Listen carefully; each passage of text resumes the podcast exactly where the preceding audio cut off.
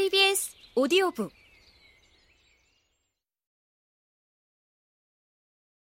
형벌보다는 덕과 예다. 공자께서 말씀하셨다. 정령으로 이끌고 형벌로 다스리면 백성들은 법망을 교묘하게 빠져나가고도 부끄러움을 모른다. 덕으로 이끌고 예로서 다스리면 백성들은 부끄러워할 줄도 알고 잘못을 바로잡게 된다. 자왈, 도지 이정, 제지 이형, 민면 이무치, 도지 이덕, 제지 이례, 유치 차격. 형벌로 다스리면은 원문의 제지 이형을 번역한 것이다. 제는 설문 해자에 보면 벼와 보리가 이삭을 토해내면 위가 평평해진다 라고 하였다. 정약용도 위가 평평한 것이다 라고 보았다.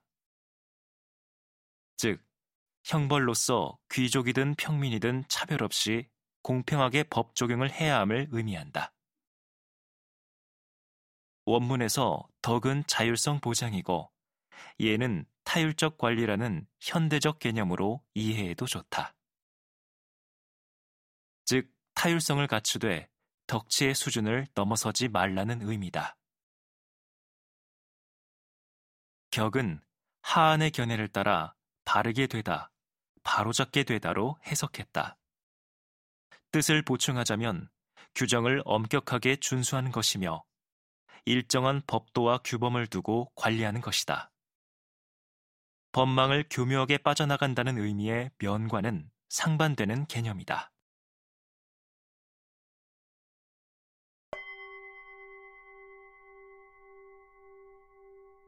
나이에 따라 살다. 공자께서 말씀하셨다.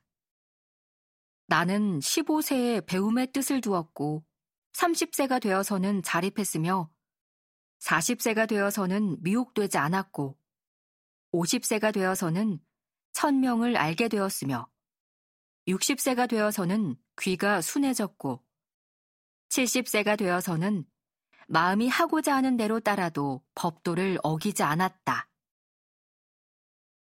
자왈 50유호 이지우학 31입 42 불혹 52 지천명 62 이순 72 종심 소욕 불유구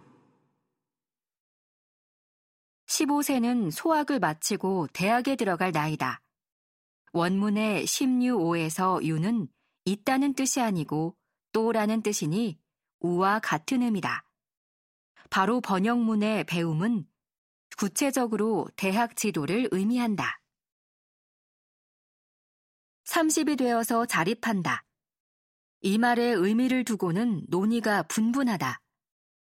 청대의 송상봉은 장성하여 가정을 갖는 것이라고 하였으나 공자는 19세에 결혼했기 때문에 타당성이 부족하다. 여기서는 립을 자립하다라고 번역했는데 정신적으로는 세계관의 정립을 의미하고 물질적으로는 다른 사람의 도움 없이 스스로 생활을 꾸려나갈 수 있다는 것을 의미한다. 40대가 되어서는 미혹되지 않았고에서 미혹이라는 표현을 쓴 것은 주희의 주석대로 사물의 당연함을 깨달았다는 의미로서 주변의 상황에 흔들림 없이 학문에 전념했음을 의미한다. 공자가 열국을 주요한 시기는 대략 35세부터 50세 사이일 것으로 추정되니 이때는 바로 나이 40세에 해당한다. 50이 되어서는 천명을 알게 되었다 해서 천명이란 사물에 드러나는 자연스런 이치 혹은 하늘이 부여한 사명으로 해석한 주의의 설이 타당하다.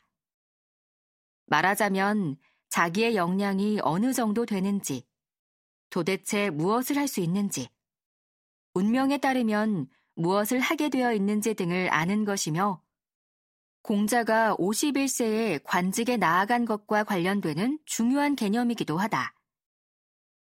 공자는 천명을 알지 못하면 군자가 될 수 없다라고 말했다. 공자가 말하는 지천명은 역을 배운 것과 관련이 있다. 사마천은 공자는 늙음하게 역을 좋아하여 단, 개, 상, 설괴, 문헌편에 서문을 썼다.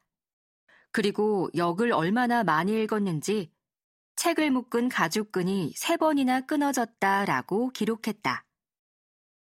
그렇다고 공자를 숙명론자로 보면 곤란하다. 오히려 후세의 주석가들이 이 문제를 너무 운명론적인 시각에서 접근하여 공자의 본의를 훼손한 측면도 있다. 60세가 되어서는 귀가 순해졌다.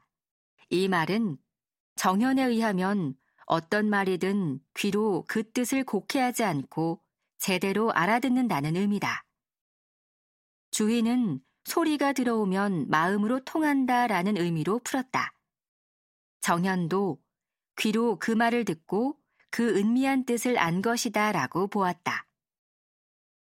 55세에서 68세까지 공자는 중국 북쪽의 나라들을 돌아다녔고 곤경과 좌절의 나날을 보내며 마음고생을 많이 했다.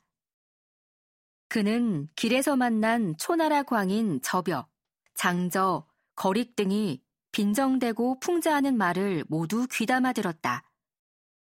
심지어는 정나라에 이르렀을 때 성의 문지기가 공자의 외관을 보고 상갓집 개와 같다라고 한 말마저도 체념하듯 있는 그대로 받아들였다.